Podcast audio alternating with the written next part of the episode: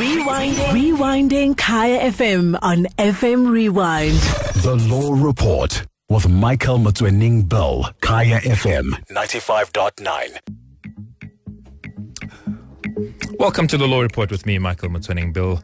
What are we talking about tonight? It's still Youth Month, and uh, what we have been profiling for most part of the month is youth and how to, you know, profiling entrepreneurs that are doing well.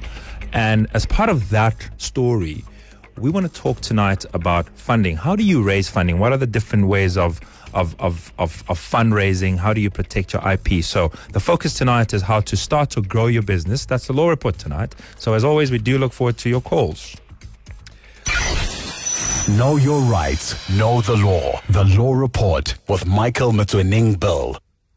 All right. Thank you uh, to uh, Dr. Sindi Zyl. She's back again tomorrow. Um, I'm joined um, in the studio by a number of guests whom I'll introduce very shortly. But because the show is designed for you and we want to get your experiences, we want to help you. Because as you know, with the unemployment rates in South Africa, it is largely dependent on you and me to make sure that we create employment, we even create employment for ourselves. So that requires a, a, a much sort of bigger requirement for entrepreneurship, for creation, for making things, and for doing things. And one can do things when one knows more. So, um, take full advantage of, of all of my guests that are both that are joining us both on the line and in the studio to answer any of the questions um, that you might have regarding your business or your would-be business. So let me introduce all of my guests. I'm joined um, in the studio by Ms. Zama Buthelezi, and she's from Spoor and Fisher. She's a uh, she's an attorney specializing in trademarks. Uh, uh, Mam Telezi, uh, good evening, and thank you for joining us. Good evening, and good evening to the listeners. And uh, as well as Tamlin Joannides, she is um, the CEO and founder of a company called Lash and Brow Bar. Thank you so much for joining us, Tamlin. Such a pleasure. Thanks for having me. And also uh, Mr. Sifiso uh, Mtsweni. Uh, he is with the National Youth Development Agency and he, he is the executive chairperson. Mr. Mtsweni, thank you so much for joining us. Thank you very much for having us. And on the line, I'm joined by uh, Ms. Uh, Ule Olebogeng, uh, Marai, Mar, I beg your pardon, Mara Kaila. Uh, Ms. Olebogeng, good evening and thank you so much for joining us. Thank you very much for having me and good evening to your listeners. And finally, uh, Mr. John Oliphant, who's the executive um, director and chairperson of Third Way uh, Investment Group. Mr. Oliphant, thank you so much for joining us on the Law Report. Yeah, thank you for the invitation and good evening to your listeners. You know, we talk we talk a lot, and, and, and, and if you'll allow me, Mr. Oliphant, because I understand that you you gotta you know you you gotta leave us. You you know you have a limited time available, but. W- we talk a lot about different ways of raising funding, and and and and a lot of people are used to the conventional ways of raising funding, going to a bank and seeking finance, and of course those are quite important, and we're going to be talking to those issues. But you are in quite an interesting and new space, particularly in South Africa, a very young space of venture capitalism. Let's talk about what that is. What is venture capitalism? Yeah. Uh, maybe I'll change the topic slightly mm. and maybe reflect on what we call SPACs, which is a special purpose acquisition company. Um, in 2017, I've been quite fortunate enough with uh, colleagues of mine. We had an idea that we wanted to get into the healthcare sector. Mm. Uh, we felt that you know there was an opportunity to create a play in healthcare sector where you know we can create a more affordable proposition. As you know that you know in the healthcare sector we've got an overcrowded public sector and underutilized uh, private sector, and we felt that there was a gap in between. So it was an idea that we had, but we didn't have money to to implement our idea. Mm. So we we decided to go the route of uh, a special purpose acquisition company, which is a route that was created by the Johannesburg Stock Exchange, where it allows one to list an idea so you might, you, you, know, you're not listing a company, you are listing an idea. So we listed our SPAC in 2017, and we were able to raise uh, uh, about 500 million on listing. And today, you know, we've got uh, hospitals, you know, across the country, and we're starting to penetrate the healthcare sector. Of course, it's not as easy as it sounds. I mean, there were serious challenges. Firstly, you know, we have been raising issues with the JSE to say that, you know, they need to create awareness about SPACs, but more importantly, the threshold of capital that is required from entrepreneurs to co-invest alongside um, uh, um, uh, potential public shareholders. So in the case of a SPAC, we were required to put in 5% of our own capital. So in this context, it would have been 5% of the 500 million, which was 25 million, which is a lot of money for any entrepreneur. So so you can either list on the main board or you can list on the what they call the alternative exchange, mm. where you are required to to have at least a minimum listing of 50 million. So which means five percent of your own money would have been five percent of the of the 50 million, which probably is two and a half million. So I think the SPAC route it's it's it's a good way of raising capital if you have an idea, but the big challenge remains that five percent requirement. You know, and I think the JSE was entertaining the idea of reducing the five percent maybe mm-hmm. to a lower symbolic commitment because you know starting a business sometimes you don't have money at all Yes. you just have an idea that you would like to pursue. So I would say that one of the ways that maybe you know as part of the your your show, maybe you would need to explore that further to Yes. see what what is required uh, or how, at least what can be done to ensure that entrepreneurs are also able to access uh, that form of the market. And, and, and, and since you've raised it, I mean, let, let's talk about it. I mean, many of us would like the idea of having an idea, uh, you know, uh, uh, which generates ultimately half a billion rands. Um, And, and, and, and as you correctly put it, it, it sounds simple, but it, it, it isn't that simple. First question about that. I mean, when you went to market, you didn't know, I assume, that you're going to raise half a half a billion. How much did you need to have? Because you don't know how the market is going to react. Um, and, and I'm just wondering how the 5% would have been worked out for somebody that's sitting at home and saying, well, that sounds like a good idea and I'd like to try it. How do you know? Yeah. How, do, how is the 5% determined when the reaction of the market is unknown? Yeah, I think at least on our side, we we had what what I'll call a deal pipeline. So we had an idea that we want to build an affordable healthcare alternative proposition.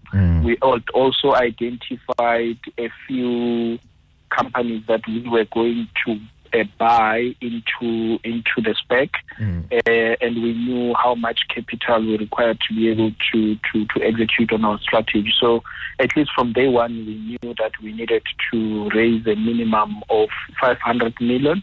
So the first step was to say how do we uh, get our hands on 25 million, which is the 5% that is required from uh, from our own contribution. And I think that's where the NEF or IDC should be playing an active role to make that 5% contribution much easier. Sure. On our part, uh, we had to obviously rely on family, friends, uh, business relationships that we had built, bonded our houses to try and get, you know, so it was almost like I'll call it crowdfunding to try and get the 5% going um, uh, because we believe so much in, in, in what we wanted to do. And, and, and, and if you look at what RH Bophelo and I would suggest that maybe you know your audience can also go onto our website, which is www.rhbophelo.co.za, and they will be able to see our story and our journey. So we Yeah. actually started from nothing, with zero employees. Today we've got multiple employees across our hospitals from Vryburg to Cape Town, and um, and we're starting to penetrate uh, the healthcare space, and we believe we've geared ourselves for any possible uh, healthcare reforms that will be coming from government, the NHI, and so on.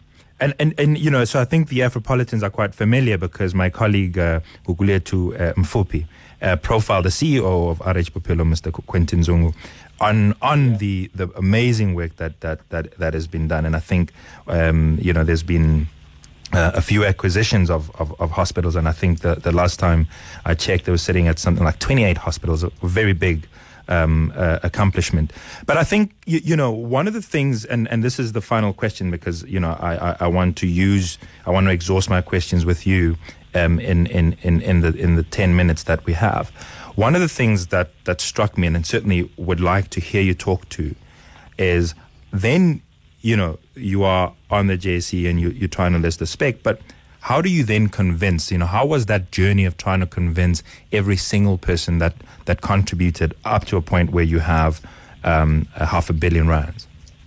Yeah, look, it it wasn't uh, easy. Uh, I must be honest, but also it's uh, predominantly the type of institutions that we are targeting were the black-owned asset managers because mm. we felt that they would potentially would have grown, you know, they would be coming from an environment where they didn't have medical aid or they would have known a close family member that, you know, ended up in public service and not affording uh, private sector specialists. So there was an emotive element to it because mm. people could relate to what you know what we were trying to achieve in terms of addressing the unaffordability of quality of uh, quality healthcare. But I mean, you know, we we we traversed the whole country. We, we went to all asset managers in Cape Town. We came to Joburg, went to all asset managers, but the main focus was on on black asset managers, mm. and you know, and and there were one or two few entities that believed that we had what it took to pull it off, um, and they backed us, you know. Um, but I mean, you know, we would have. I mean, we felt that you know, our story was good enough for us to even raise more than 500 mm. million. But we were a bit disappointed, but at the same time, we were a bit excited that at least it's better than zero. Um, so, so, so I think the the reality is that you know in South Africa we've got a deep pool of uh, savings. So the overall savings industry has got um, you know, if you look at both contracted savings as well as voluntary savings, they add up to about 8 trillion rands, mm. right? Mm. But, you know, if we are going to solve the big problems that face our country, which is unemployment, high levels of unemployment, and so on, we need to start questioning where is that pool of capital being invested? And I think it's important that that pool of capital gets directed towards investing in new opportunities that are likely to create jobs, but also at the same time generate sustainable returns for, for people who are saving for pensions. You know, so that was our story, but mm. we think you know, uh, uh, you know, at least we've opened the doors for those that are coming behind us. Maybe it might be easier for them, uh, but also our platform, especially in the healthcare space, we've set it up in a way that allows us to use the money that we raise to to invest in other entrepreneurs in the healthcare sector that are coming behind us. So, in other words, we did the hard work. So, if there's an entrepreneur that comes now and says, to us at RH Bophelo, I have this idea that is going to disrupt healthcare, or I have this idea. Um, I mean, I'm just using. I mean, the big thing that everyone's sure. talking about in town is cannabis, isn't it? So if people come and say, "I've got this uh, byproduct of cannabis that can cure cancer or whatever," and it's been tested, you know, we believe that we will be in the right space to entertain that idea sure. and potentially put in capital. So we ourselves have become a, a source of capital for entrepreneurs in the healthcare sector. It sounds like we need uh, a lot more time than we've allocated, but let's let, us let us hold it there. But thank you so much for, for joining us. That's uh, Mr. John Oliphant, um, Executive Director at Third Way Investment Group, which uh, also um, uh, the chairman of RH Bophelo, which is a, a listed company. So um, we'll, we'll we'll make more time, but if you've just tuned in, we're talking to entrepreneurs and about entrepreneurs, but we're also focusing on the manner in which one can raise funding. Um, when you know when you want to start a business or grow your business. And another entrepreneur that, that I'm talking to is Tamlin Joannides, and she's the founder of Lash and Brow. Um, Tamlin, perhaps just tell us a little bit about your company and uh, um, where you've started and where you are now. Thank you. So I started Lash and Brow Bar approximately 12 years ago. It was a small idea that I had. I was a one man show. I worked from home for the first three years. The the more I grew and the more clients that I got, I obviously ascertained that I would like to be able to expand. And that was quite a hard thing to do. Mm-hmm. My first employee that I hired was exceptionally easy, actually a lot easier than what I thought it was. But when you move from a home environment into something more professional and into a spa, that's where it becomes quite difficult if you do not have the funding. So yeah. I was at that position where I didn't have the funding and we had to I tried approaching the banks and they wanted a business plan. I did the business plan. They then wanted to know what were my projections that I could foresee us doing. And because it was a very foreign concept, lashes 12 years ago, it wasn't something that I could actually be honest with them and give them any predictions because lashes was not really explored 12 years ago. So for me, it was incredibly difficult. Then um, I was able to put together my savings and I borrowed money from friends and family to obviously get a very small salon going. And, and then, where was your first salon when you first moved out of your your home? We rented a cottage um, off a big property in Bryanston. So mm. it was very humble beginnings. It was um, not the prettiest location I had found, but we turned it into being something really spectacular for what we had the budget for. And for me, I, I just knew it was going to work. So we only had two therapy rooms. We had the space was a lot bigger than that, but we couldn't afford to set it up. So we traded and we built our clients. And the more money we made, then we would have the third room decorated, and then we hired a third therapist. And we we had to build our business slowly so mm. funding for us was not easy at all. And I look at a lot of my students and we, we have Lash and Brow Bar, but I also have a training facility called Ideology. So we train um, people in the industry. We also, and th- often the questions to me are, how did you do it? Mm. How, how can they set their businesses up? How, where do you get funding from? What is the best way of doing it? What was, what, how did you get to, to a position where, you know you you can be bullish about your growth ambitions? So i had four therapists and we were doing really well. It mm. was we had established ourselves. We weren't doing exceptionally well, but it was it was I was happy with the growth trajectory that I had, and we had um, a family friend who is exceptionally successful, and he he had volunteered. He had seen my ambition. He had seen how excited I was to expand.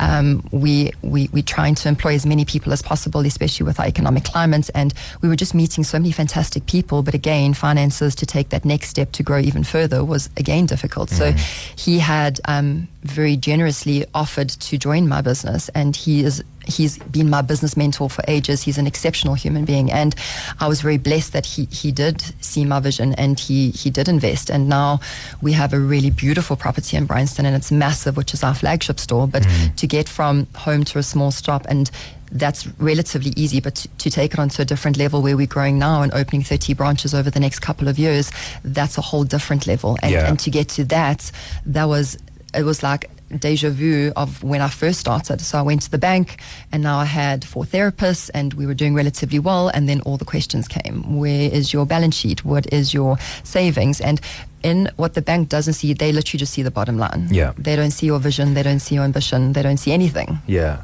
So what worked for uh, Lash and Brow is funding from a friend. Absolutely. And and and that's that's an interesting thing because that's pretty much what um, uh, Mr. John Oliphant said as well, where he was talking about having to raise this initial 25, uh, 25 million rands Correct. that had to be sourced from friends and they bonded property. So it's quite interesting how you know every book on business that you read, there was a friend somewhere, there was there was Correct. some kind of a push, you know, like there's a saying that says every eagle needs a push, um, and, and and and it's interesting how two entrepreneurs that we're profiling now have almost a similar story.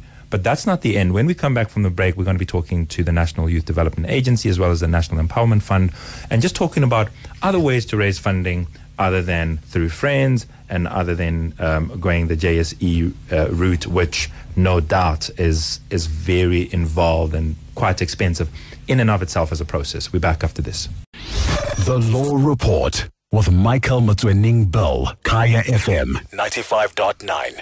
Welcome back. We continue our discussion talking about businesses, how you can fund them, how you can grow them, and how you can start them.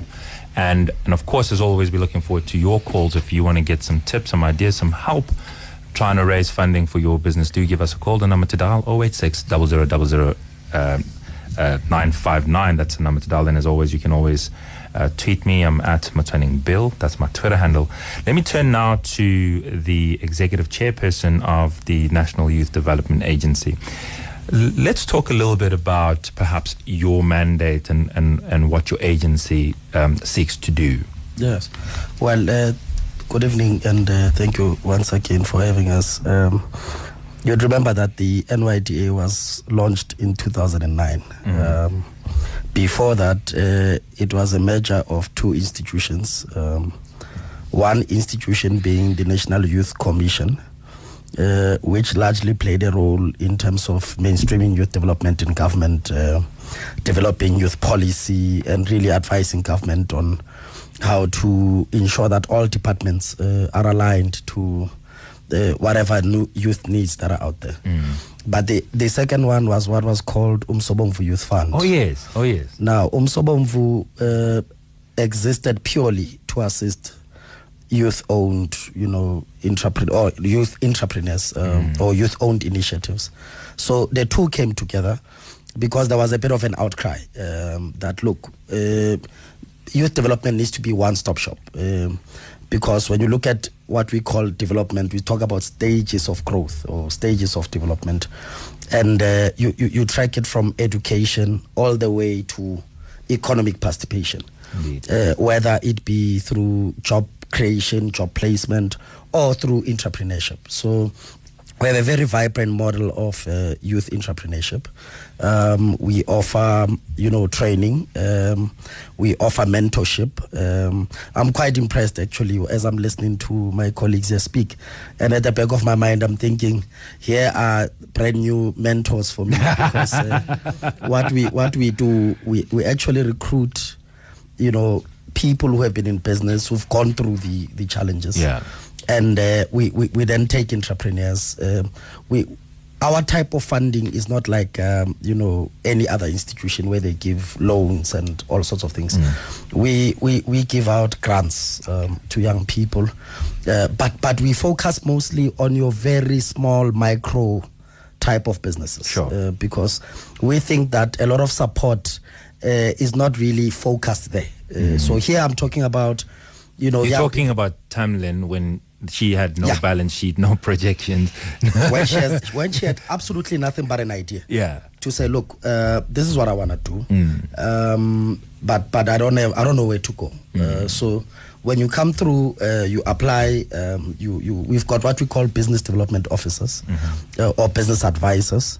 Uh, that will actually explore your idea further, um, uh, do a bit of feasibility studies, uh, do you know a bit of as she said she did not even know how to do projections at that time. Yeah. um, so so we, we look into those things. Uh, we take entrepreneurs through a rigorous training process um, because uh, sometimes an idea alone is not is not sufficient. Uh, you need to understand what is it that you're going to do. You need to understand the industry. You need to have a proper appreciation of competitor analysis and all those particular things. So we are able to take young people through that package. Uh, but as I said, I mean, w- my, my definition of an entrepreneur, by the way, um, is a person that not only has an idea, but is a person that is able to actually suffer for that particular idea, work hard for that particular idea. And I always make an example that, you know, here in Gauteng, every morning when you wake up, if you go to street corners, you always find those young people with feather dusters, you know, uh, selling all sorts of things there. If you go into train stations, there's young people without fail every day. Sure. To me, those are entrepreneurs. Uh, those are young people that, without, whether, whether they've made a profit or a loss, they there every day. So we, we, we also recruit those young people. Um, we take them through our processes and then we give them a grant funding. Now, what this grant funding does, uh, for instance, if I were to deal with uh, uh, my colleague here, is that would then say, Here, here's a cottage that you have, uh, uh, and you're trying to run this spa. So let, let's get the material that you need. So let, let, us get the, the, the equipment, the bed, whatever it is, the towels, whatever, so that you are able to input into the business. Uh, what Umsobomvu used to do was to give people money into their pockets. Yeah. So the problem is that sometimes people, when they don't have jobs, they start to think that they're business people. So when you give them money, they take the money and put it in their pockets, and Yeah. their businesses die. Mm. So our model has actually does have 68% success rate. Sure. Now, if you look at IDC, you look And how at do you in- measure? How do you measure 68? So is that, is that what you're saying? Where we've funded X and he said he's going to do this, and we've gone out and we've monitored, and he's actually attained his his ambitions or his targets. Well, well, what we do, uh, research that that we've done has shown us that a lot of SMMEs fail within the first three years. Uh, largely, the reason why SMMEs fail within the first three years is that those who have gone for loans, they spend their first three years actually servicing that particular loan instead of actually growing that business. Of course. But secondly, it's because of uh, a lot of entrepreneurs have not done sufficient research in terms of the type of business that they want to do. So what we do, we give you funding. Every three years we come back uh, and say, are you still existing? You know, uh, is your business still running? Are you employing people? Are you not employing people? Because at the end of the day, we're a government agency. Uh, our our interest is to ensure that we support entrepreneurs that will create jobs. So for me, I want jobs for the youth. So let me get it right. Yeah. So I come to you because I want training in, in business. And, and, and Afropolitan, you can also ask your own questions that don't just rely on me because I'm not completely reliable. Uh, or my interest might be different to yours. So, so express your interest by giving us a call 086 00959. I come to you, I want mentorship, I want training, Yeah. and I want funding. Yeah. Those are the three things. Those are the three things. Uh, we also have what we call an aftercare. So, so that that's the point that I'm quite uh, I'm actually raising. Yeah.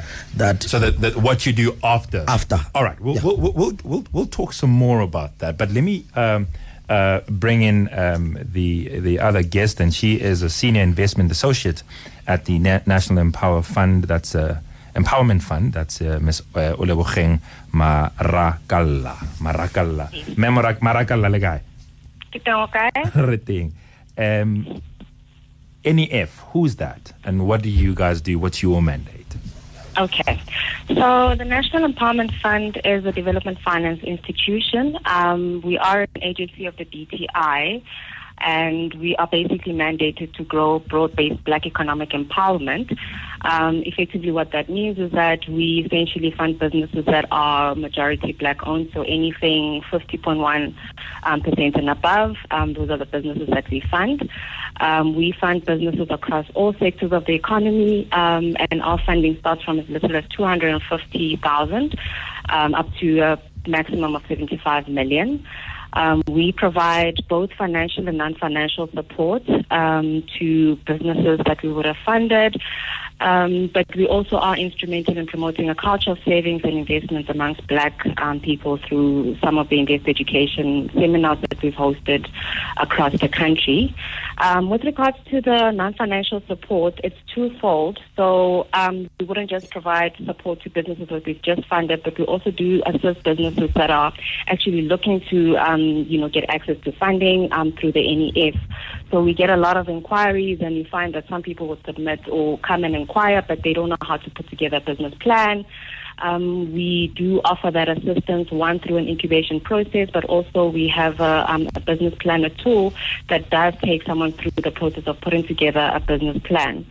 Um, one of the other um, non-financial support that we would offer is then through um, our post-investment, and that is where we've actually invested in a business, and we then provide that business with, um, you know, support. So we obviously would track the performance of the business through the investment period um, that, they, that the NEF would be invested in that business, um, and ultimately what we aim to achieve with that is to ensure that the businesses are sustainable even beyond the NEF funding. So, you know, during that period when we invested, where we do identify certain weaknesses in the business, um, we would assist through our mentorship program, um, where we would then deploy um, specialists to come in and diagnose where the issues might be and look to assist with putting in, um, you know, solutions to assist the business to become sustainable. Um, in terms of our financial support um, that I indicated earlier, that we fund across all sectors, and we um, fund businesses that um, at startup phase, so you have a business idea, um, you think it's viable, you're looking for funding, we can look to um, you fund you for that. We fund businesses that um, are in existence and are looking to grow the business. Um, and we also fund um, individuals, entities, or consortiums that might have identified an entity that they feel um, you know, they would like to acquire shares into that business, we do support um, such initiatives. We provide franchise financing as well, um, procurement financing where maybe someone might have been awarded a contract and they're looking to deliver on that contract, but they don't have sufficient working capital or capex to be able to deliver on that. We also um, have um, our SPF uh, Strategic Projects Fund, where we do provide venture capital funds to um, projects that are still at um, early stages. So this would be, for example, where you have an idea but it hasn't been tested in the market.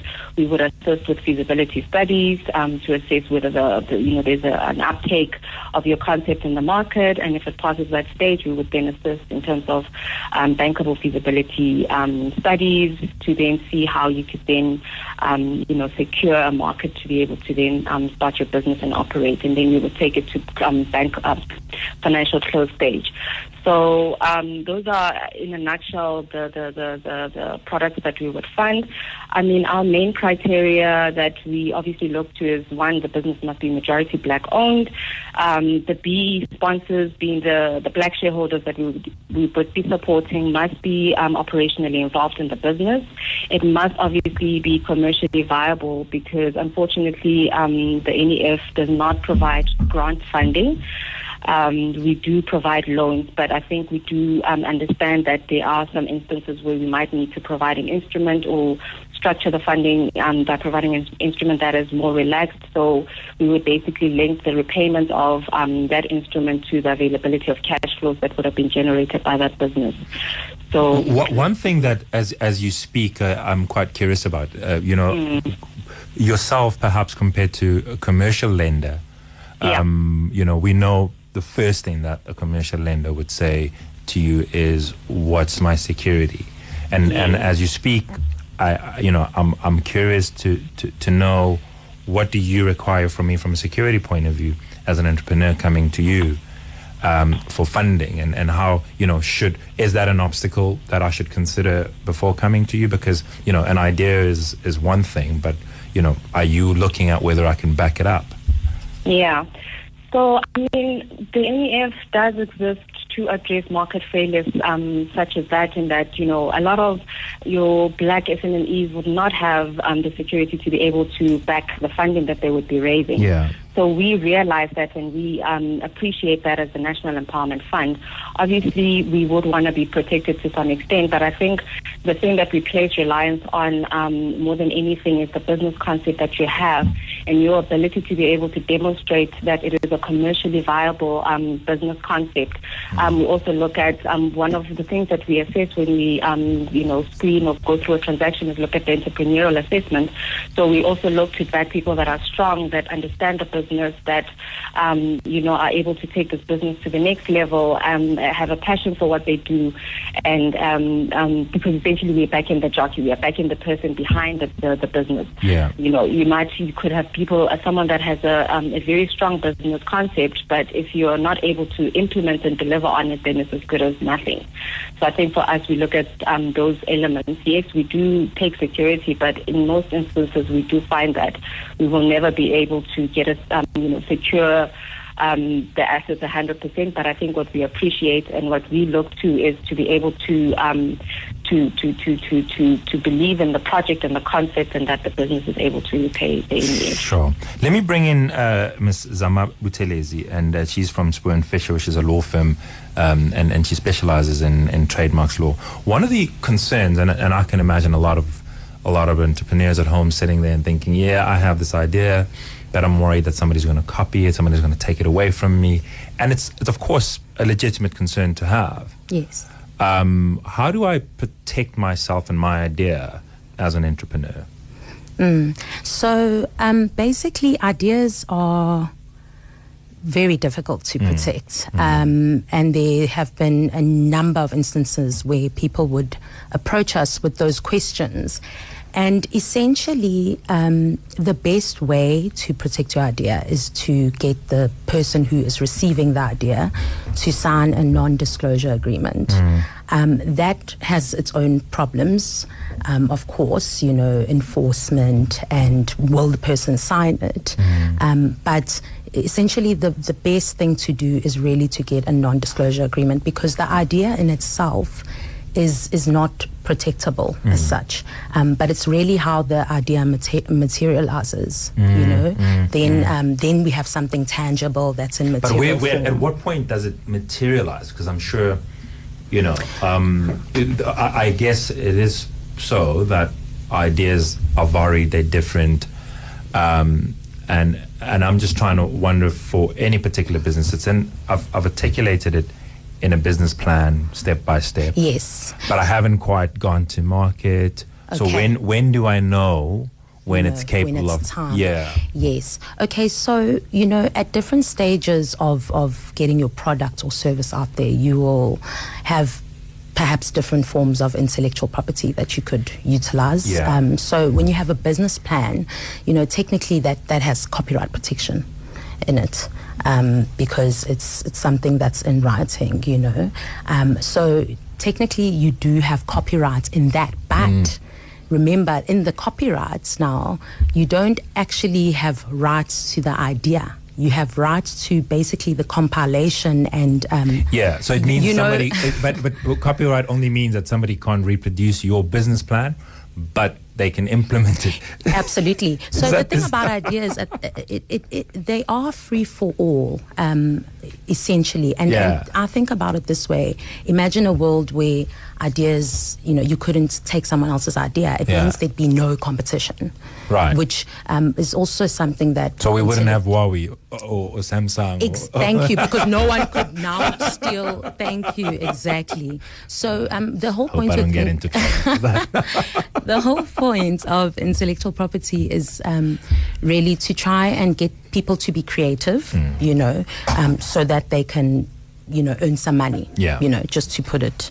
in layman's terms. All right, let's take a call, and when we come back, we'll be taking more of your calls on 086 959 Gabello from Alberton. Good evening, and thank you for calling. Um, hi, thank you so much for the opportunity. You're welcome. Yes. Um, my question is really directed uh, to the EF. Uh, but what I want to ask is that would you guys fund something like um, if I have an idea to start or to build a res, a student res, but I don't really have land or anything, um, would you guys fund it from the bottom till the end? Is it something that you guys would do? Well, well, I, th- I think be be a little bit specific, and and all right. So you you just asking whether you know can can you just rock up with just an idea to have a raise and say, well, this, you know, it, you, it, your question appears too plain, and I, and I, and I'm not sure if you'll get the right the answer you're looking for. Do you want to maybe z- zone zone into your question and be more specific? Okay, all right. So I have an idea to um, to, to, to build a res, right? Uh, let's say um, Student accommodation. 20 to 40 students. Yeah. Um, it can either be in Naval or in Soweto. Yeah. Um, so what I'm looking at doing is that to buy um, a four-room house somewhere closer to, let's say, UJ Soweto, Yeah. and demolish it and build something state of the art that can accommodate those students and look to have a deal with NSFAS. Um, and then I can get the payments directly from them. But I don't really have um, land or the house itself. I got you. So All right. where do I go? Yeah, I just have the idea. Okay, let's see. Let's see if Yeah. if um, if if my guest can can um, sort of deal with your questions, uh, Ms. Ma- Marakalla. Yes, we actually have funded um, a few student accommodation projects, um, both in Gauteng and outside the, the, the province. Um, we funded a few projects, um, you know, where we were funding um, either construction of a, a student accommodation or where someone has identified a building and they want to then renovate it and partition it, in, you know, to meet the requirements of the university to be able to then um, establish the student accommodation. So yes, that is definitely something that we would look to fund. All right, Gabriel, I hope that helps you. Uh, we're going to take a break, and when we come back, we continue our discussion talking about entrepreneurship, talking about how you can raise funding. We're back after this.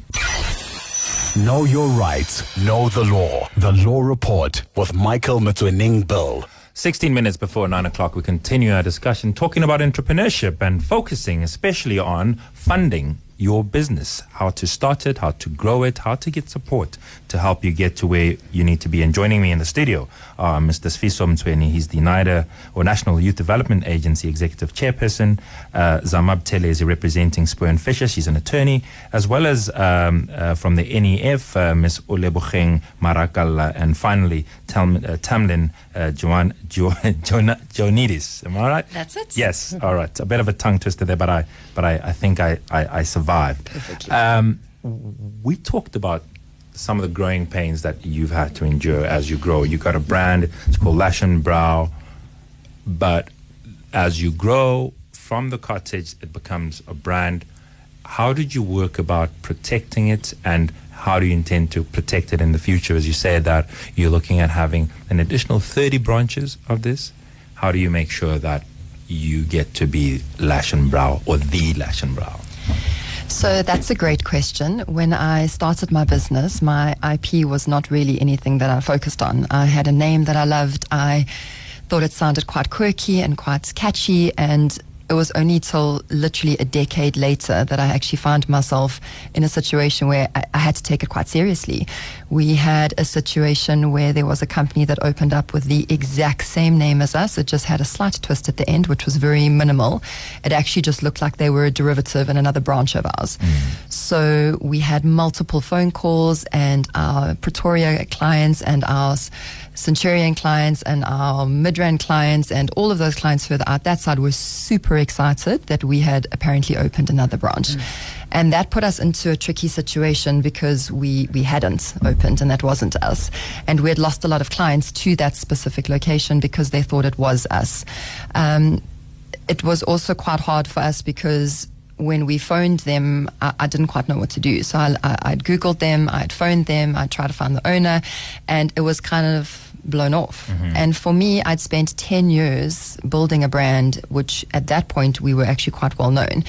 And I phoned a friend who was an attorney and she recommended that I get hold of and Fisher, which I'm so grateful that I did. Mm-hmm. And that was the first time that I actually even got to know about um, trademarks and how important they are and everything else that goes with it. So mm. they ended up defending me against that case. And um, we've had multiple other cases of, of very similar concepts opening up or, or they'd also been quite long standing, but some of them had maybe had really bad reputations. So because they thought we were part of it, it also became quite a tricky thing. I, mean, uh, uh, Zamab you, you, you, the attorney that would have been at the forefront of, of this battle. It seems like a very difficult thing because 12 years ago when the business started, there is no IP mm. protection. Isn't it a free for all? Can't, if you haven't, you know, um, protected it and registered the trademark, is it not a free for all where somebody can say, yeah, I'm Lash and Brow too? Um, so basically, in Tamlin's case, um, she had been using the trademark. Mm. Um, she just had not formally protected it uh, right. by way of registering the trademark. So essentially, she had what we call common law rights. Mm. Um, you know, but I mean, common law rights have their own stress. But, but, but then, who uh, you know, how do, how does a court determine it? Is it you know, I came up with the name first? Um, so with common so yes, first to use is, is very important mm-hmm. and, and basically showing that you've, you know, acquired a reputation, etc., which would be done through, you know, proof of, you know, your advertising expenditures and, and, and your sales mm. figures and things like that. So that is quite important. But um, the, the one thing about actually registering your trademarks is that you can sort of rely on that certificate of registration as opposed to going through the hurdle of, of, of, of common law. Yes. Yeah. All right. So, uh, Mr. Mtsweni, you wanted to talk about what you call the aftercare. So I come to you, I go through your um, incubation, I'll call it that. You ultimately give me a grant, and now you want to check up on me. What does that entail? Well, it's it's not uh, checking up on you like Big Brother, but uh, as I as I said, there's a there's a great deal of hand holding. Yeah. Uh, through mentorship, mm. um, but I think uh, after three years, uh, what we are interested in is to see if if you're surviving. Uh, should we do some more? Um, is, there any other interventions that can be made?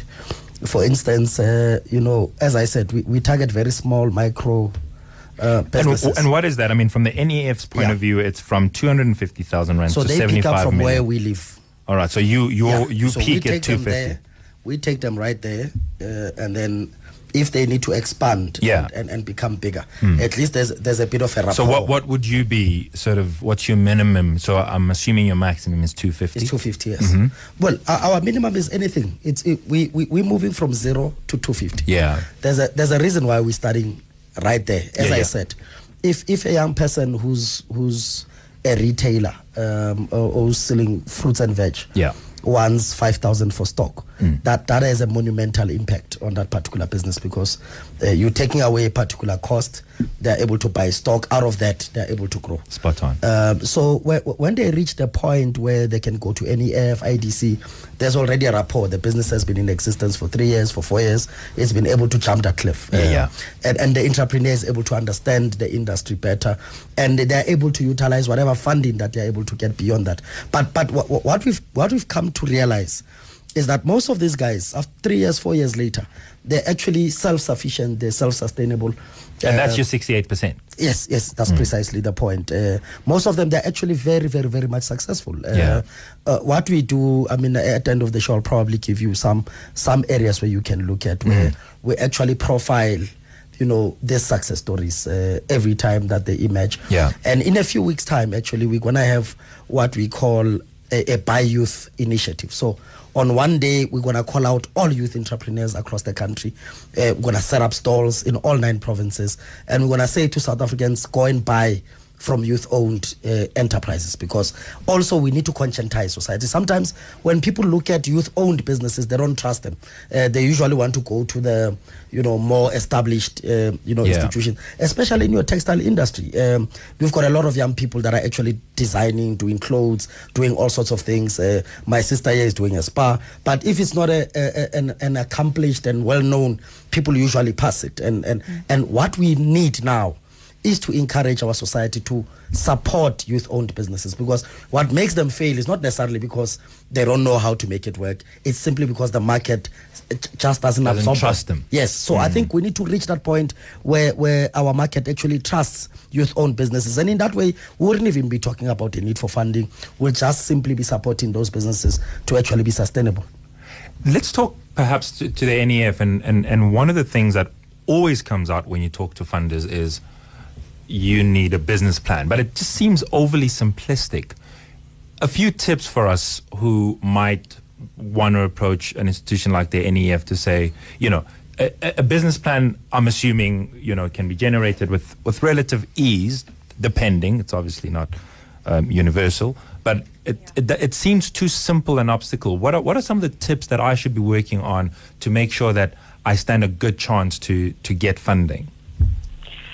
So, I mean, when we request a business plan, we essentially looking to understand what your business model is is all about, right? Because we want to assess for um, commercial viability, like I highlighted earlier. Yeah. So it's very important that you um, unpack and highlight all the aspects of your business. So we would look to see, um, in terms of your, your market, who your customers are um, that you you know you currently supply, or if it's a new if it's a startup, who your targeted um, customers are. Um, we would also look to to um, to see whether you've outlined what your your your strategy is, your marketing and sales strategy, in terms of being able to then um, access or to attract those customers to to you know to buy or um, utilize your services. So that's very important. Um, but also, if you provide a service in terms, uh, or, or rather a product, and you need to deliver products to your customers, um, you know, there's also the element of supply in order to be able to produce the product. Um, we would want to understand where you source your raw material, where you source your your, your supplies in general. Um, we also just need to understand in general just you know the industry within which you, you would operate because that will talk to things like competitors. Um, you would then in your business plan highlight what your competitive advantage would be over you know the existing or um, competitors within the industry. Um, we would look to understanding the rationale for the funding that's required because that gets missed a lot. Um, you know, sometimes you read the business plan, it's great, but we still miss the the need. What is it that you really um, require funding for? So we always, always just detail um, request that people detail that as well in the in the business plan. But the business plan essentially is just for the next person who's reading it to be able to understand entirely your business operations. We also look at um, you know your your your HR structure. So how many jobs you'd be looking to to create through um, you know this your business because that's one of the things that we are also um, passionate about is that we, we, we want to create jobs within um, the economy. So you would have to highlight the number of jobs that will be created, the roles that will be played um, by you know the individuals within the, that role. But also, I think from a management perspective, we also look to assess your management team because those would be instrumental in driving um, you know your business strategy. So we also look at um, you know the, you would have to at least highlight who your key management um, is and their profiles. Um, we would also request such things as supplementary um, information like their CVs. Um, yeah, so in a nutshell, I think it, it, just to, to, to summarize it, it's essentially that you're able to paint a picture of your entire business model. Um, so that we're able to Before I run out of time, and I'm, and I'm sorry to cut you short, you spoke about an incubation. So, what does, you know, I'm, I'm assuming with an incubation, I don't have to come with the greatest business plan. I just need to sort of, uh, you know, I don't know. What, what would the criteria be for me to be part of your incu- incubation? Um, so, so the NEF does, we partner with um, uh, with partners that offer that incubation, but it's essentially that you've got a business idea, Yeah. um, and you literally are, you know, you lacking in terms of being able to to put together a business plan and to sell your idea to to a funder. But the, the idea is there; it's great. So they basically assist you um, in that regard to be able to package your your, your you know your business idea into something that a, a funder would be able to to look at and say, um, you know, it's something that we are able to fund or not. So there isn't. I wouldn't say that there's a specific um, requirement to enter into, but I think you certainly must know what it is that you're looking to to do, what your business idea is, and be able to talk to it. All right. Um, I want to get funding or I want to be trained or mentored by NEF. How do I get hold of you? So, um, okay, so the NEF has um, offices, regional offices in all nine provinces. Um, but we also, through our um, pre-investment unit, we have product advisors, and we do accept walk-ins. Um, so, if someone has um, an inquiry, um, you know, and want to uh, just understand what it is that the NEF um, does and how we can assist, there are walk-ins, but we do also encourage people to do also call our um, call center um, to be able to then uh, get a bit of information. So our, our number, our general number is 011 305 8000, and they'll be able to be put through to a product advisor through in, at our pre-investment unit. All right, that's 011 305 8000 for the number for the NEF. But of course, you can always check out their website. And, and how do I get hold of the National Youth Development Agency if I want to explore some of the, the great offerings that you have? well, we we've got branches across uh, all nine provinces. Um, so our our branches are district based. So all 54 districts uh, in our country. Um, we've got a toll free number. It's 0800 52 52 52. Uh, we're available on all social media platforms: Facebook, National Youth Development Agency, Twitter at NYDA RSA. Um, we also have a mobile app. So we, we are a youth institution. Um, young people are on social media, so you are able to download the NYDA right on your fingertips. So we've made accessible quite uh, accessibility quite easy. Tamlin, you want to start, th- you want to get 30 more stores, Correct. And you've indicated offline that in the next seven years, that's the projection. How do you intend to do this? Are you going to be franchising? Because just last week, we're having a discussion, and the attorneys were talking about franchising as a, as a model. And I'm just curious to understand how you intend to grow, you know, which model you're going to be using to grow, because I'm assuming, you know, you- you- you'd be concerned about who runs all of these things unless, you know, how, how do you intend to sort of, I mean, 30 is a big number. It is a big number. So I know how hard I've had to work to get to where I'm at. And for me, the way that my staff are therapists, I see them as being entrepreneurs within my business. Right. they build their own brand, they are their own people. The clients get to specifically choose that they want to go to that specific therapist. So I'm trying to be able to promote, and we've created, um, as part of our training facility, we're trying to register with SETA and get all our accreditations done through them. So we're able to try and upskill um, ladies that don't have qualifications at the moment. Yeah. My staff that do have the skills, we're trying to upskill them to be able to eventually become the managers and run stores. So I do not want a franchise. We prefer to self-own. I feel the quality remains, and I think we give more ladies opportunities to be able to actually have their own So you businesses. creating you creating skill, Correct. and, and and that is super amazing. Thank you so much to all of my guests, uh, uh, Ms. Zamab Thank you so much for joining us and and certainly enlightening us on the on the issue of, of, of trademark, uh, and to you as well, uh, Tamlin. Thank you so much. Such a pleasure. Thank you. Uh, Sifiso Mtsweni, chair, uh, chairperson, executive chairperson of NYDA. Thank you, sir. Thank you very much. As well as uh, to you, uh, Ms. Olebogeng uh, Marakalla. Thank you so much for joining us.